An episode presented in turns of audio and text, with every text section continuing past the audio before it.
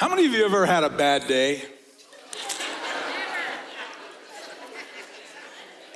I'm talking about the kind of day where nothing seems to go your way. From the time you get out of bed in the morning, it seems like the deck is stacked against you.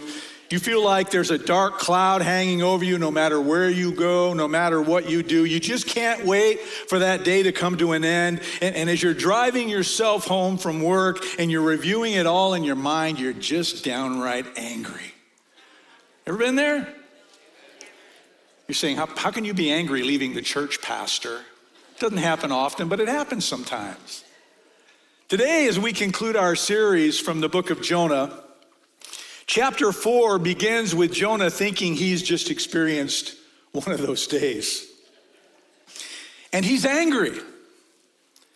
Mind you, he's not angry at circumstances or even people. No, Jonah, he's mad at God. And if you were with us last week, we left Jonah just after he had delivered God's message to the Assyrians in Nineveh. And they overwhelmingly responded by changing or turning away from their wicked lifestyle and by putting their trust and their faith in the Lord. In fact, it was probably one of the greatest revivals, if you will, in the history of the world. And if this story had just ended at that moment, Jonah would have gone down in history as probably the world's greatest evangelist of all time. Because to preach to hundreds of thousands of people like he did, and to turn to God, to inquire and to ask them to turn to God, that is no small accomplishment. But this account of Jonah's life and ministry doesn't end here.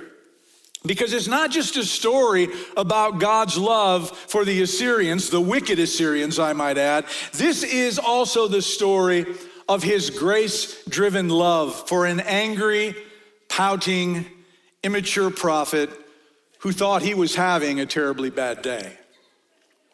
And when you look at this story from that perspective, you can clearly see that in chapter 1, Jonah acted like a prodigal son. But here in chapter 4, he's acting more like the pouting elderly brother.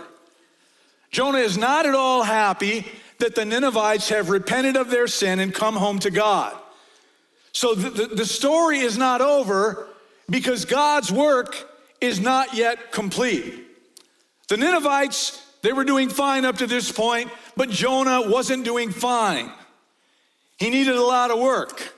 You see, God is not satisfied with just our mere compliance to his will and the things that he is calling us to do, which is apparently what he got from Jonah in chapter 3. What God really wanted was for Jonah to value what he valued. And God knew that just had not happened yet. So take your Bibles, turn to Jonah chapter 4. If you don't have your Bibles, it'll be up on the screen behind me and you can follow along. Jonah chapter 4, we will be reading verses 1 through 11, and I'll be reading from the New King James Version this morning. Jonah 4, 1 through 11. The scriptures say, but it displeased Jonah exceedingly, and he became angry. So he prayed to the Lord and he said, "Ah, Lord, was not this what I said when I was still in my country? Therefore I fled previously to Tarshish, for I knew that you are a gracious and merciful God, slow to anger and abundant in loving kindness, one who relents from doing harm. Therefore now, O Lord, please take my life from me, for it is better for me to die than to live." A little bit dramatic, wouldn't you think? Then the Lord said, "Is it right for you to be angry?" So Jonah went out of the city and he sat on the east side of the city. There he made himself a shelter and sat under it in the shade till he might see what would become of the city. And the Lord God prepared a plant and made it come up over Jonah that it might be shade for his head to deliver him from his misery. So Jonah was very grateful for the plan. Verse 7, but as morning dawned, the next day God prepared a worm and it so damaged the plant that it withered. And it happened when the sun arose that God prepared a vehement east wind, and the sun beat on Jonah's head so that he grew faint. Then he wished death for himself and said, "It is better for me to die than to live." Then God said to Jonah, "Is it right for you to be angry about the plant?" And he said, "Jonah, it is right for me to be angry, even to death." But the Lord said, "You have had pity on the plant for which you had not labored nor made it grow, which came up at night and perished in a night. And should I not pity Nineveh, that great city in which are more than 120,000 persons who cannot discern between their right hand and their left, and much livestock?" And that's the end of the book. It just ends there. And I have to admit that it's an unusual way of ending, because I think it leaves us wondering what happened to old Jonah. When you read this, you can feel Jonah's anger. At the beginning of the chapter, he was steamed. And he wasn't steamed as his enemies, the Ninevites, but he was upset with God himself. To really catch this, you need to back up to the final verse in chapter 3 that we read, Jonah 3:10. It says, "Then God saw their works, the people of Nineveh, that they turned from their evil way, and God relented from the disaster that he said he would bring upon them, and he did not do so." Well, this change of plans is specifically what upset Jonah so much, and he became angry. And he proceeded to prove that old statement true that says man is angriest when he is the most wrong, because he blew his top at God. He even threw scripture at God that was first written in Exodus 34:6, that's rewritten in verse 2. He says, "Ah, Lord, was it not this what I said when I was still in my country? Therefore I fled previously to Tarshish, for I know that you are a gracious and merciful God, slow to anger and abundant in loving kindness, one who relents from doing harm." First, Jonah blamed God for his own attempted rebellious escape to Tarshish. Then, instead of using this familiar text from Exodus to praise God, Jonah angrily uses it to complain and to accuse. He says, in essence, "I left home because I knew this is exactly what you would do, God. I knew that you were a gracious and compassionate God, slow to get angry and full of unfailing love. I knew how easily you would cancel your plans for destroying these wretched people who I loathe." Now look closely again at verse 4, which was God's gentle response to Jonah's temper tantrum. And he says, "Is it right for you to be angry, Jonah? Is it right?" Here's the reason for this process that both believers and pastors included go through, called sanctification. Because if I had been God, I would have vaporized Jonah at that moment. I would have had no time or patience for all of his nonsense and all of his drama. Thankfully, I'm not God. But our Lord, he has a long fuse when it comes to us, and I thank God for that. Amen. By the way, the verse that Jonah sarcastically quotes is something that Moses had written down some 500 years earlier. It was when he was up on the top of Mount Sinai conferring with God, and while doing so, the Israelites who had just been delivered from slavery in Egypt were expressing their thanks to God by throwing a party. But it was a party that was characterized by drunkenness and immorality, and they were worshiping a golden calf that had been created by a collection of gold remnants from everybody. And when God informed Moses what was going on, he came down from that mountain, and he was so angry that he shattered those tablets of which the Ten Commandments were written upon. And at the same time, God was also angry, and he wanted to destroy the Israelites. But in answer to Moses' pleading on the behalf of the people he reconsidered. He even promised to give Moses a new copy of the Ten Commandments. God took him back up on the top of Mount Sinai. And before he began dictating these moral imperatives a second time, he passed in front of Moses. And he proclaimed this in Exodus 34:6. Translation's a little different, but it says, the Lord God, merciful and gracious, long-suffering and abounding in goodness and truth. Now, I believe that it is important to note this morning that the Bible makes clear on numerous occasions that, like any good parent, God does get angry. But he puts up with a great deal from you and I. Before he ever reaches a boiling point, he is truly patient with us because he knows that we are just mere human beings. He doesn't expect us to be more than we can be, than we are capable of. In Psalm 103:14, it says, for he knows our frame.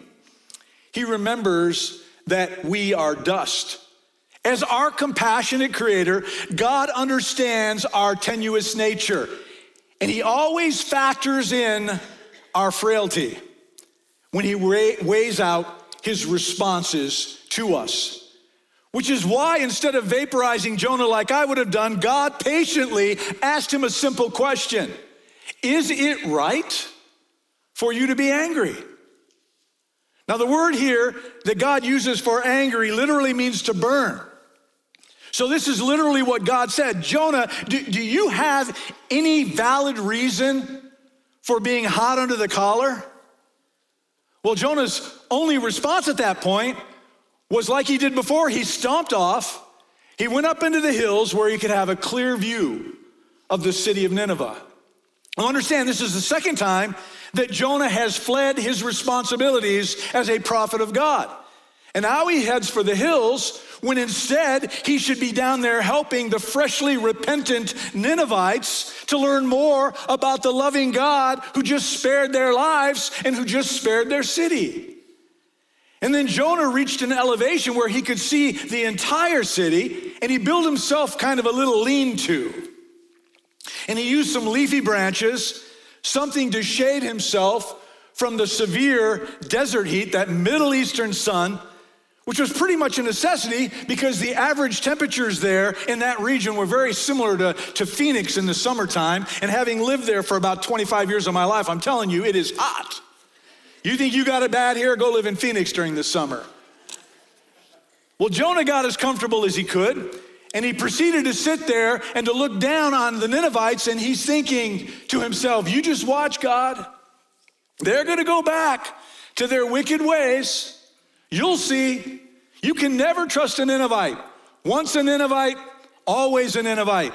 I'm going to sit here until they mess up and then force you, God, to admit that you were wrong to save these wretched pagan people. You'll see that I'm justified in my anger at what you have done. In other words, Jonah chose to focus his view exclusively on the Ninevites when he should have been examining his own deeply flawed heart. Like many of us, he was more concerned with the splinter in his neighbor's eye than he was the railroad tie that was sticking out of his own. Well, as the day dragged on, the leaves on the branch of his shelter dried up and began to fall off. And because of this, Jonah began to get very hot.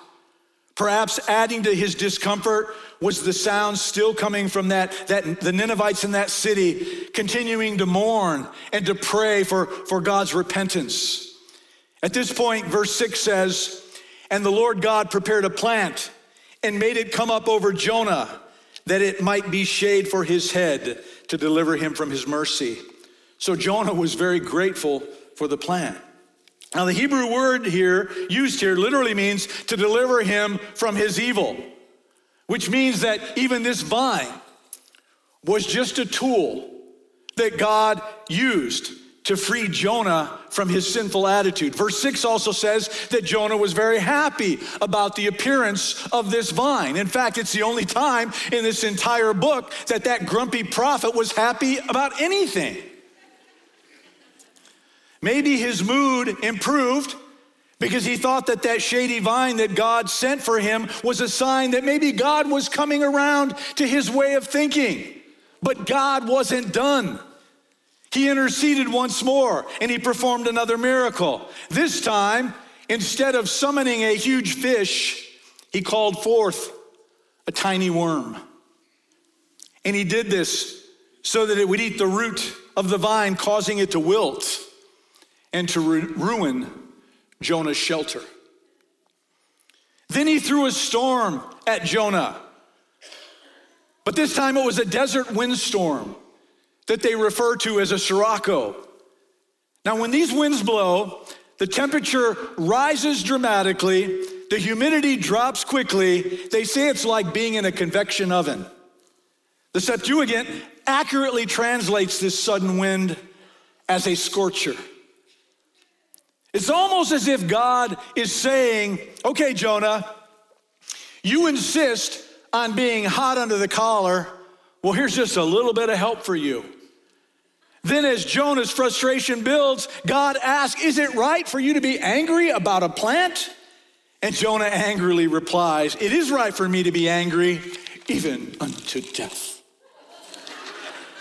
I can't help but think of William Shatner in that, one of his lines. So dramatic. Well, at this point, God has Jonah exactly where he wants him. God has used the vine. He has used the worm. He has used the wind, all as tools to show Jonah the absurdity of his demeanor, to help him to understand his own confused heart. He wants to help Jonah to understand that he is so full of self-pity that he has no pity over the repentant Ninevites. Well, when the vine withered, Jonah's temper flared once again, and in response, God in essence was saying, Jonah, you are angry about this plant that was pretty much here today and gone tomorrow, but Nineveh has over 120,000 children living in it. Now, if you can be as concerned about something as insignificant as a plant, then isn't it proper for me to be concerned about these people? That's really what it boils down to. I read a story written by a pastor that told about a time when Tony Campolo spoke at a pastor's conference. And while preaching his message, Campolo angrily said to these pastors, yesterday, 30,000 children around the world starved to death, and you don't give a blankety blank. And he swore. And from the perspective of the pastor that wrote this, this little article, he thought, oh, Tony, you shouldn't have said that. You're going to get all these ministers to rise up and to be mad at you. And he could see that the ministers were agitated by his cursing. But then he writes, just as all of us had moved to the edge of our seat in sort of a defensive posture, Campolo follows with this. The sad thing is, you pastors are more upset that I said blankety blank than you are that 30,000 children starved yesterday in the world. He said that a silence fell over that room. He said, and almost in unison, all of us pastors slunk back into our seats, thinking he's right. How did our priorities get so mixed up? And when did we become so calloused to human need? And he went on to explain, and the reason for me telling you this story is that it was an awkward silence just like that is how the book of Jonah ends.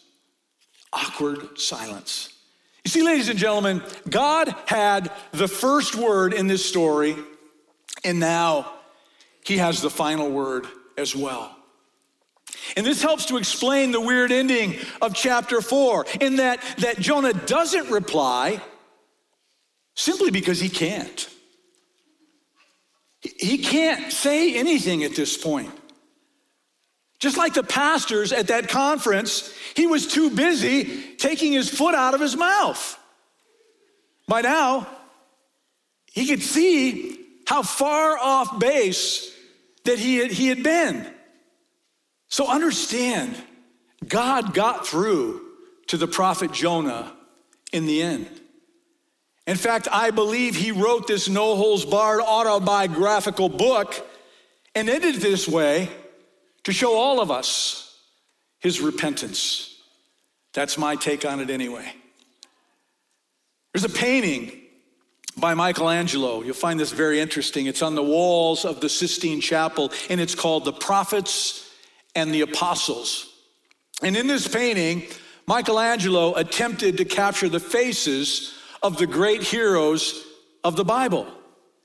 Art critics say that out of all of the faces that Michelangelo illustrated, that none had a more wonderful countenance than the face of Jonah. He painted Jonah that way because Michelangelo was convinced that Jonah did in fact see his sin, and he did in fact change. He believed that Jonah became a communicator of grace to his own nation, and he did so by, first of all, writing the book of Jonah and telling his story, as well as by his continued preaching as a prophet of the one true God. Now, if we were all being honest this morning, I think we'd all have to admit that there's a little bit of Jonah in every one of us. As someone once said, our concern should not be whether a man can live inside a fish, but whether the spirit of Jonah lives inside of us. You see, at one time or another, every one of us have rebelled against God, just like Jonah did. We have refused to do things God has asked us to do, and we have readily done things that God has told us not to do. We have also had our priorities all mixed up. And just like Jonah, we have frequently been more concerned about our own physical comfort than about God's purposes in this world. Let's face it. And just like Jonah did in this final chapter, many of us also have willfully fanned the flames of anger, even anger directed at God himself. And that's going to be the main crux of what I want to talk about today. Because anger is possible in any relationship, even a relationship with our Creator. In fact, the closer that you are to someone, the more passionate you feel about each other, the more likely you are to get mad at that individual. So maybe you're here today and you've been mad at God over what seems to be the unfairness of life, or perhaps of your own personal life. Or maybe you have loved ones or friends who are good people. They're God-fearing people, God-serving people who have suffered. Perhaps you've had children that have had to endure great pain, or even children that have died prematurely. Maybe you've struggled financially your whole life. You can never seem to get ahead. Well, like Jonah, many of us have misplaced expectations of what we think God ought to do in certain situations. And when he didn't do those things that we thought God should do, we get mad at him. So the question is not, should we get mad at God? The real question is, what do we do with our anger? How should we handle it? Now, I am aware that the very idea of getting angry at God is enough to make some people very uncomfortable. In fact, some of you are already squirming in your seats. You're shifting around. Many of us feel that somehow it is not right to get angry at God. And even the idea seems blasphemous, the unforgivable sin to us. While at the same time, others are afraid to admit their angry feelings because they are intimidated by what they hear from the other Christians that feel the other way. They're given the impression that being angry at God is an unforgivable sin. They're often told this: no matter what happens, just thank God, keep praising him, keep a smile on your face at all times, because God has a wonderful plan for your life and he doesn't need you second guessing it. In other words, if you don't feel like smiling at God, then fake it. But now, because of all of this, we've got a problem. On one hand, we have times in life when some of us are angry with God. And on the other hand, we have people who think it's totally unacceptable to be angry at God. So what is the natural result? It's very simple. People will paper over their emotions. We do that in life all the time. And we do it with God. When we experience anger because we feel like God's been unfair, or when he's been silent, or when he has been unresponsive. We do that kind of stuff, and we keep our emotions inside. And then we walk around and we paste on a phony smile. And really, folks, that just aggravates the problem. I say that because when you bury your anger, guess what? You bury it alive, not dead. It's still alive. It doesn't go away, and inevitably it will crawl out in other forms in your life. Think about it in terms of your other relationships in life. If you're angry with a friend or with a relative or with a spouse, and you don't deal with anger, what happens? All communication stops, doesn't it? We don't want to talk to those people because we're mad at those people. We give them the silent treatment, and we withdraw. And eventually, if nothing is done, we begin to feel distant from them. Well, the same thing is true in our relationship with God. So ask yourself a very important question this morning, as I have asked myself. Could the reason that you stopped praying and reading the Bible or enjoyed worship be due to some unexpressed anger that you have toward your Heavenly Father? Maybe it's over some perceived injustice or unfairness, like I say, in the world or in your own personal life.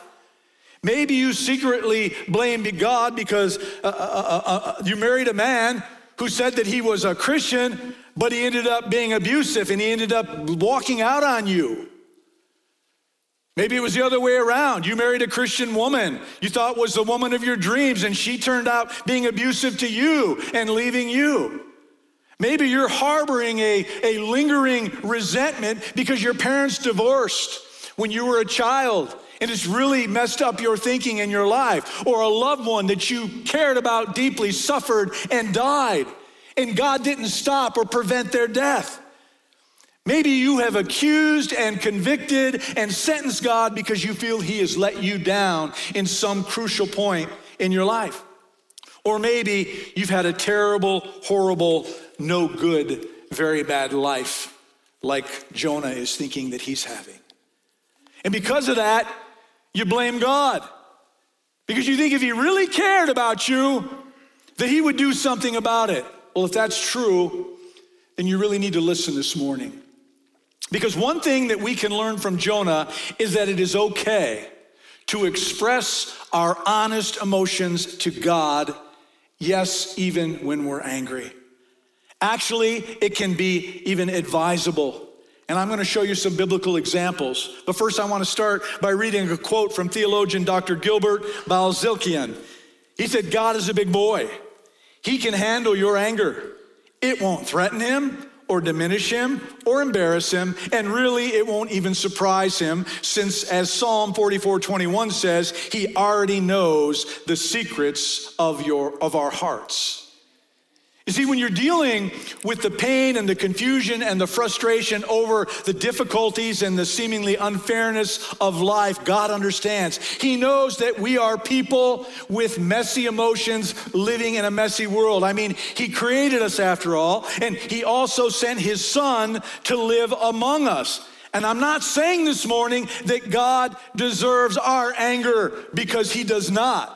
I'm not saying that he has done something wrong, or he is somehow at fault, or that our anger is justified.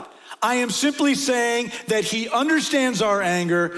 He understands when our pain causes us to be unreasonable and accusatory and confused. And just like a true friend, he wants us to bring it to him, and he wants us to talk it out. God is compassionate. and he's not condemning. So we must feel free to be honest in our relationship with him, even to the point of being painfully honest. In fact, the Bible records some of the heroes of faith who did this. Listen to these angry words from Moses in Exodus 5:22 through 23. Lord, why have you brought trouble on this people? Why is it you have sent me? For since I came to Pharaoh to speak in your name, he has done evil to this people. Neither have you delivered your people at all. And here's God's spokesman, Jeremiah, actually accusing God of deceiving him in Jeremiah 20:7 through 11. O Lord, you have deceived me, and I was deceived. You are stronger than I, and you have prevailed. I have become a laughingstock all the day. Everyone mocks me. For whenever I speak, I cry out, I shout, violence and destruction. For the word of the Lord has become for me a reproach and derision all day long. If I say I will not mention him or speak anymore in his name, there is in my heart, as it were, a burning fire shut up in my bones, and I am weary with holding it in, and I cannot. King David didn't shy away from venting his frustrations toward God either. Listen to Psalm 13, 1 through 3. How long, Lord, will you forget me forever? How long will you hide your face from me? How long must I wrestle with my thoughts and day after day have sorrow in my heart? How long will my enemy triumph over me? Look on me and answer, Lord, my God. Do you see that these men were being honest? They were expressing their real feelings to the Lord instead of pasting on some kind of a superficial smile. And guess what? God didn't destroy them for that. On the contrary, he added their conversations with him. It is in the Bible for us to read, for us to understand, for us to learn and to grow from and to build confidence from. It is a confidence that we will likewise find God compassionate and gracious, slow to anger, abounding in loving kindness, even when we're venting our anger at him. So back to my question. What should we do when, like Jonah, we're mad at God? Author Lee Strobel suggests three things that I'd like to share with you this morning. First of all, he says, pray it through. Pray about it. This is a difficult first step to take because, as I said a moment ago, when you're mad at somebody, your natural inclination is to pull back and to avoid talking to them altogether. Like Jonah, when we are angry at God, we give him the silent treatment. But that just makes matters worse for us because we're cutting ourselves off from our very source, the very one who can comfort us through the pain and the confusion that we are experiencing at that moment.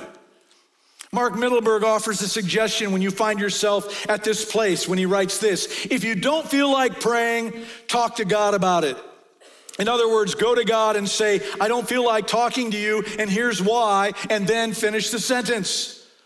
Or say, God, I feel mad at you right now, and here's the problem, and keep on going. When you pray, forget formality, forget the these and the thous, forget complete sentences, forget trite phrases and cliches, forget the phoniness. And if you need to, forget trying to hold back the tears. Just be brutally honest. If you can't pray, write God a letter, but tell God how you feel.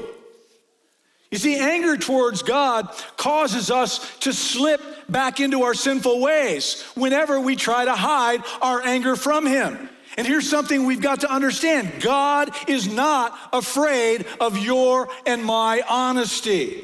He doesn't run from it. He's not afraid of it. He's there to receive it and to help you. And he can certainly heal your heart, but only if you speak to him truthfully. Remember that honesty breeds intimacy, and it deepens and it strengthens relationships. I mean, after you've honestly and openly worked through your anger or your disagreement with a friend of some kind, don't you feel closer? You do. One man who had been a Christian for 17 years said he got mad at God because of the deep sadness he felt over the loss of someone in his life. Listen to his words. I was driving somewhere and pounded my fist on the steering wheel and the dash of my car, and I yelled at God for forcing me to give up what I had lost. I cried and I grieved. It was only after that I was able to talk to God in a more controlled manner.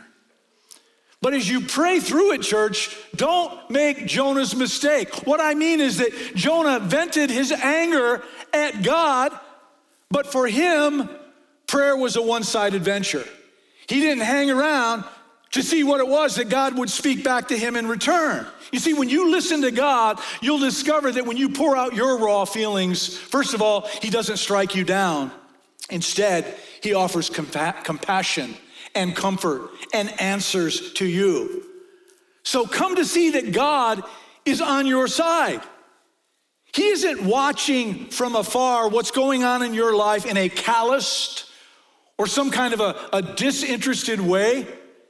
If you listen, God will remind you of something very, very important. He has already made the choice to voluntarily join us in our pain. He joined us through the suffering and the death of his son, Jesus Christ, who he sent on our behalf. As one author said, in Christ, God suffered alone, utterly and completely alone, so that you and I would never have to suffer alone. And what happens after this time of honest prayer is a kind of realization begins to take root within you. In fact, you remember a few minutes ago when I read David's angry response and his anguish at the beginning of Psalm 113? Well, after he got that off his chest, listen to how he finished Psalm 13, verse 5 through 6. Remember, I had veins pointing out of my head while I was reading that to you. Now he's saying, but I trust in your unfailing love. My heart rejoices in your salvation. I will sing the Lord's praise, for he has been good to me. See, David needed to process his anger first before he was able to reacquaint himself in God's love for him. So first, you pray it through. And then secondly, you think it through. By that, I mean spend time to think about what is actually behind your anger. I believe that Jonah did this after God asked him that last question. And as he thought about all that had happened, he realized how selfish and how foolish he had been. He realized that he was trying to control God as some kind of a cosmic genie in a bottle. He saw the plan's purpose was to teach him that his priorities were completely messed up. And Jonah also saw how gentle God had been with him throughout this. He realized how steadfast God's love had been toward him in spite of his childish behavior. And when we are angry with God, we need to do the same thing. We need to stop reacting emotionally long enough to rationally process what's going on, what is happening. You know, many people who stop and think, they will come to the realization that they're mad at God because they believe that he broke some kind of a promise to them. When in truth, God never really made you a promise in that at all. For example, God has never promised that following him would always be a pleasant, problem-free journey. In fact, Jesus came right out and said this in John 16:33. I have told you these things so that in me you may have peace. In this world you will have trouble, but take heart. I have overcome the world. I remember back many years ago when I was mad at God. We had a relative who ran into some financial troubles, and they were going to lose their home. And they reached out to Lisa and I.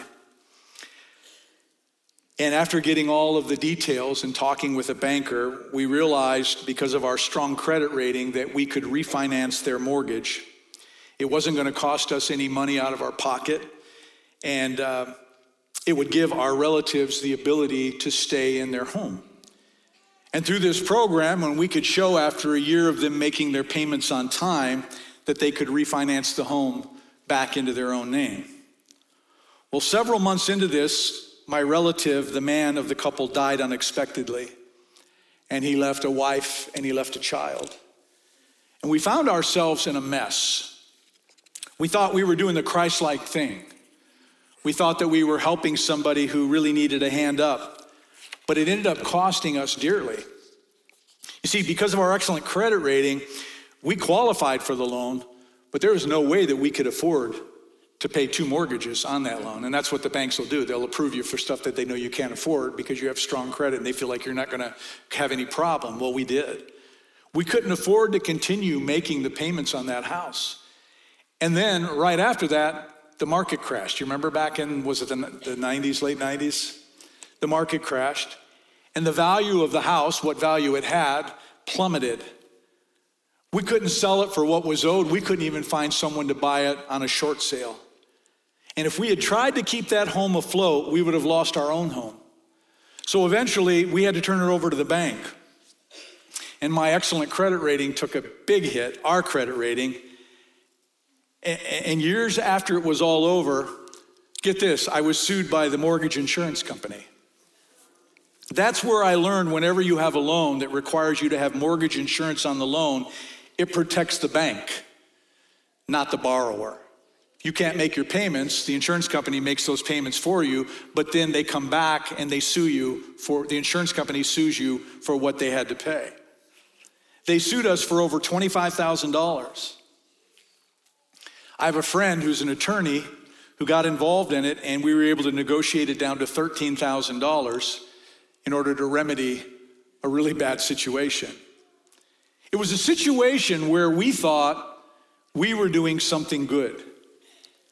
And I remember being really angry with God. I remember thinking, so this is how you protect your children. God, I was trying to do something good. Sounded like Jonah here, aren't I? And now this? You've got to be kidding me. And through all my wranglings with God, he showed me how we never even asked him about this before we did it. It's family. It's just what you do. It's the right thing to do. I never prayed and said, God, do you think this is okay? Do you think we should do this? We didn't pray about it. We didn't seek his guidance. We just did what humanly we thought was a good thing to do. We just assumed that a good deed didn't need God's approval, and how wrong we were, because there were so many other ways we could have helped our family without putting myself and my family on the line to fail, because it was not God's will for us to do what we did. We could have given them money to get them into an apartment. I didn't have to put my name on a mortgage to save a stinking house. He never made any promises to me regarding what we were doing because I didn't ask him. And if I asked, I am certain that he would have made clear to me, just like he has made clear to me so many other things in my life, exactly what I was to do.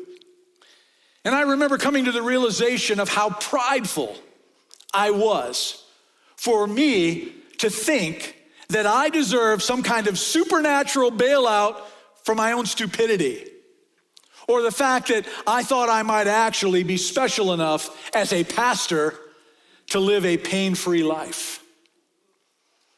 Well, I have since come to see just how faithful God has been to me and how his strength is made perfect in my own weakness. I also learned that I need to not work on self-sufficiency, but I need to work on God's sufficiency. That season that we went through helped me so much to see something that is very important.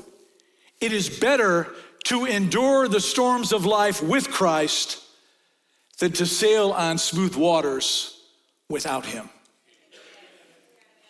So point number one, pray it through. Point number two, think it through. And finally, number three, talk it through.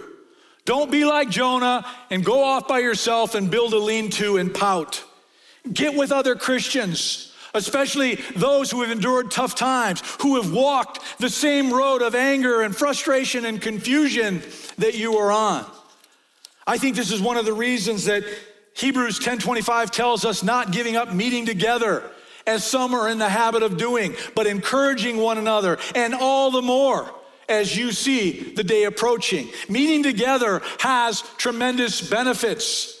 And many who participate in our small groups or other ministry gatherings at High Point have discovered this truth. For example, let's take our ladies' Bible study that meets here on Monday mornings. That thing is busting loose. I am hearing so many good things coming out of that group, and I am certain that that group includes women who have experienced tough times in their life. With some of them, I am sure, having experienced anger at God. And they come together and they study God's word together to encourage one another and to help each one out and to remind each other of God's promises. And like any small group or group that gets together to study God's word and talk about life's issues, I believe that they have found that there is great healing that comes from talking one another, especially with others who have suffered the same pain that you have suffered. And I'm telling you, that is what Christian community is all about. So when you feel angry at God, pray through it, and then think through it, and then talk through it. You get past the stage where your hand is balled up in a fist, and gradually it opens up to an outstretched arm, to the hand that's already reaching to you to give you help. When this happens, God pours out his courage and his peace into your life. Scott, will you guys come forward to help me to close this down? I want you to understand something this morning. Life is full of things that cause us great frustration. But the wonderful news of the gospel is that God stands ready to tenderly help us deal with those tough times. And when we go through them, he never leaves us and he never forsakes us. He is there through every moment of it, offering us strength in order to endure it all. And this should be a reminder, this should be a wake-up call that Jesus gave it all in order to save us. And he continues to give it all, especially through our difficult times, because giving is his nature. It's just what he does. Today being the first Sunday of the month, we are going to remember that day that Jesus gave it all for you and I. When on that cross, he died a horrific death, and he bore our sins. And he took the punishment that was deserved for us, and he took it upon himself to make us whole. It's how he provided us with a pathway to be reconciled to God the Father so that we could be forgiven of our sin. And that's when we receive that fresh start that we talked about last week at length. Jesus made clear that we must always remember that moment. We must remember what he did for us. It is something that we can never forget, and that's what communion is about.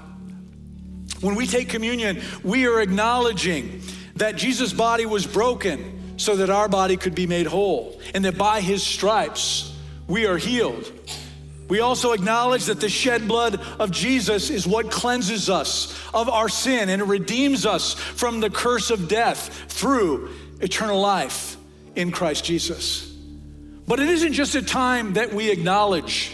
It is also a time where we remember. It is also a time where we celebrate. And it's something that we should never, the Bible says, participate in a casual way.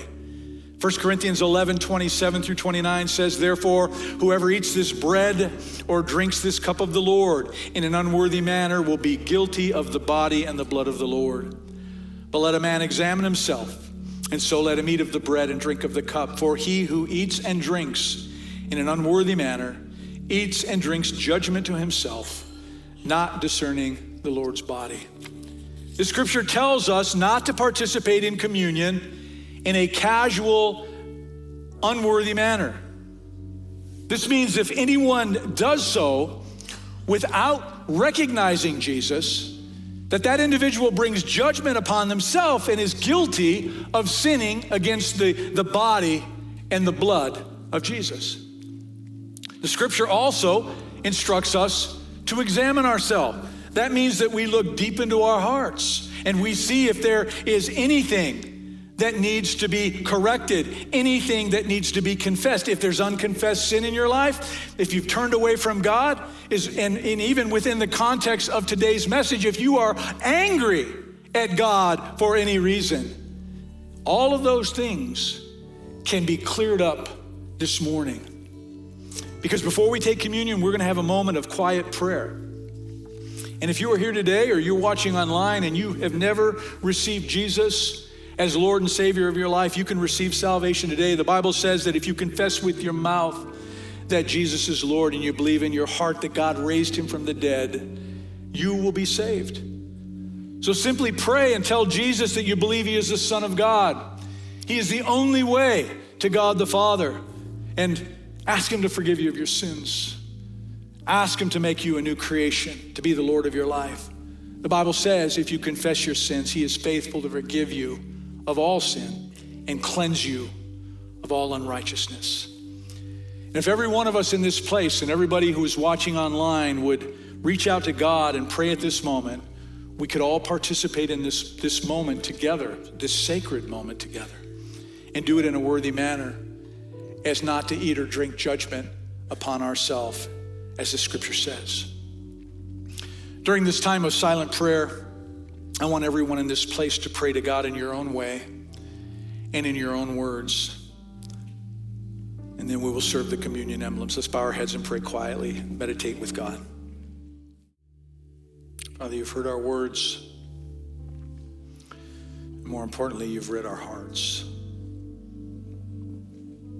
We thank you for Jesus. We thank you for the forgiveness of our sin. Lord, may the joy of what you have done for us be outwardly seen by others. We pray this in Jesus' name.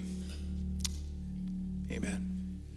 I'd like the ushers to come forward, pass out the communion emblems. On the night that Jesus was betrayed and arrested, later to be crucified, he had one final meal with his disciples, and Jesus took the bread, and after he had given God thanks for it, he broke it, and the breaking of the bread symbolized the breaking of his body, which was soon to be broken. The Bible says that he was wounded for our transgressions, he was bruised for our iniquities. It goes on to say that by his stripes we are healed. So when he breaks the bread, he gives a piece to each one of them, and he says, "This is my body, which was broken for you. Whenever you do this," he said, "do so in remembrance of me." So as you eat this bread this morning, I want you to be reminded of the bruised and battered, beaten beyond recognition body of our Lord and Savior, Jesus Christ, and that by his stripes you are healed. You may eat of the bread.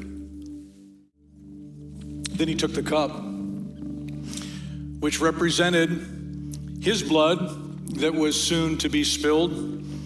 It is the blood that atones for the sin of the world. It is the cleansing agent for our sin. And he says, "This cup represents the new covenant of my blood.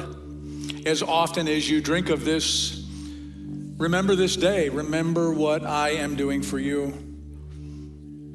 As you drink of this juice, I want you to remember the precious body that poured out of the sinless Lamb of God, the Son of God. You may drink. Please stand as we sing. Amazing grace, how sweet the sound that saved a wretch like me.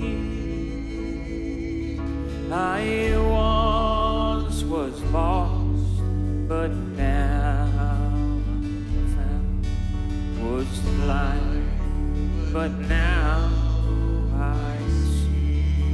Was grace that taught my heart to fear, and grace my fears relieved. How did that grace appear? The hour I first believed.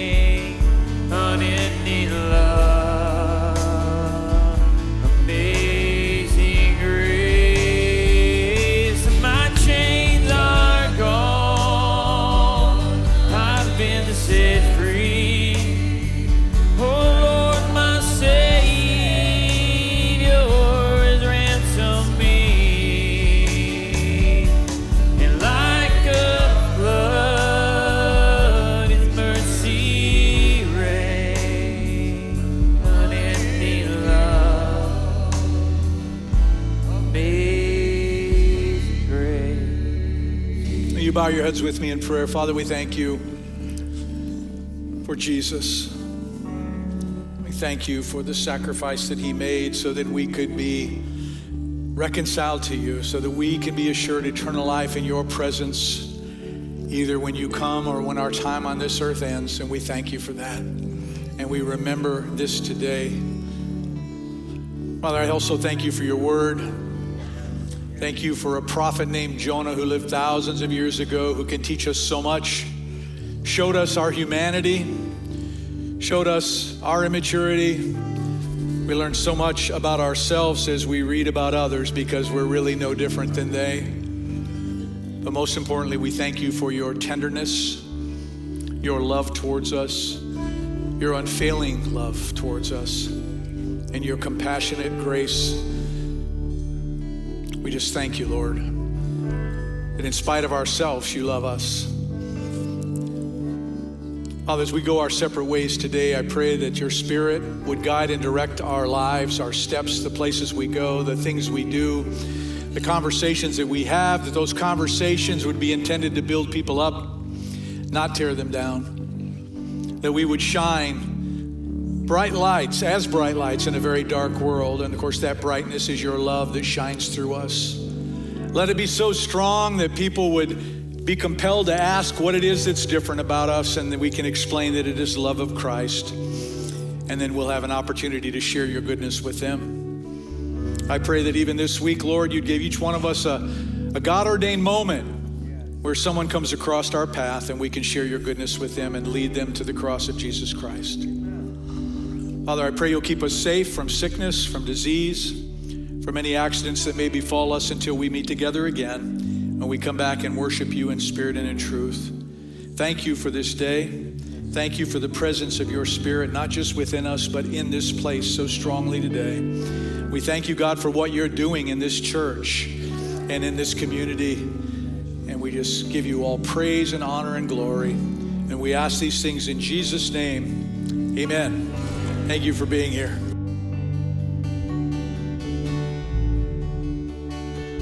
Chains are gone.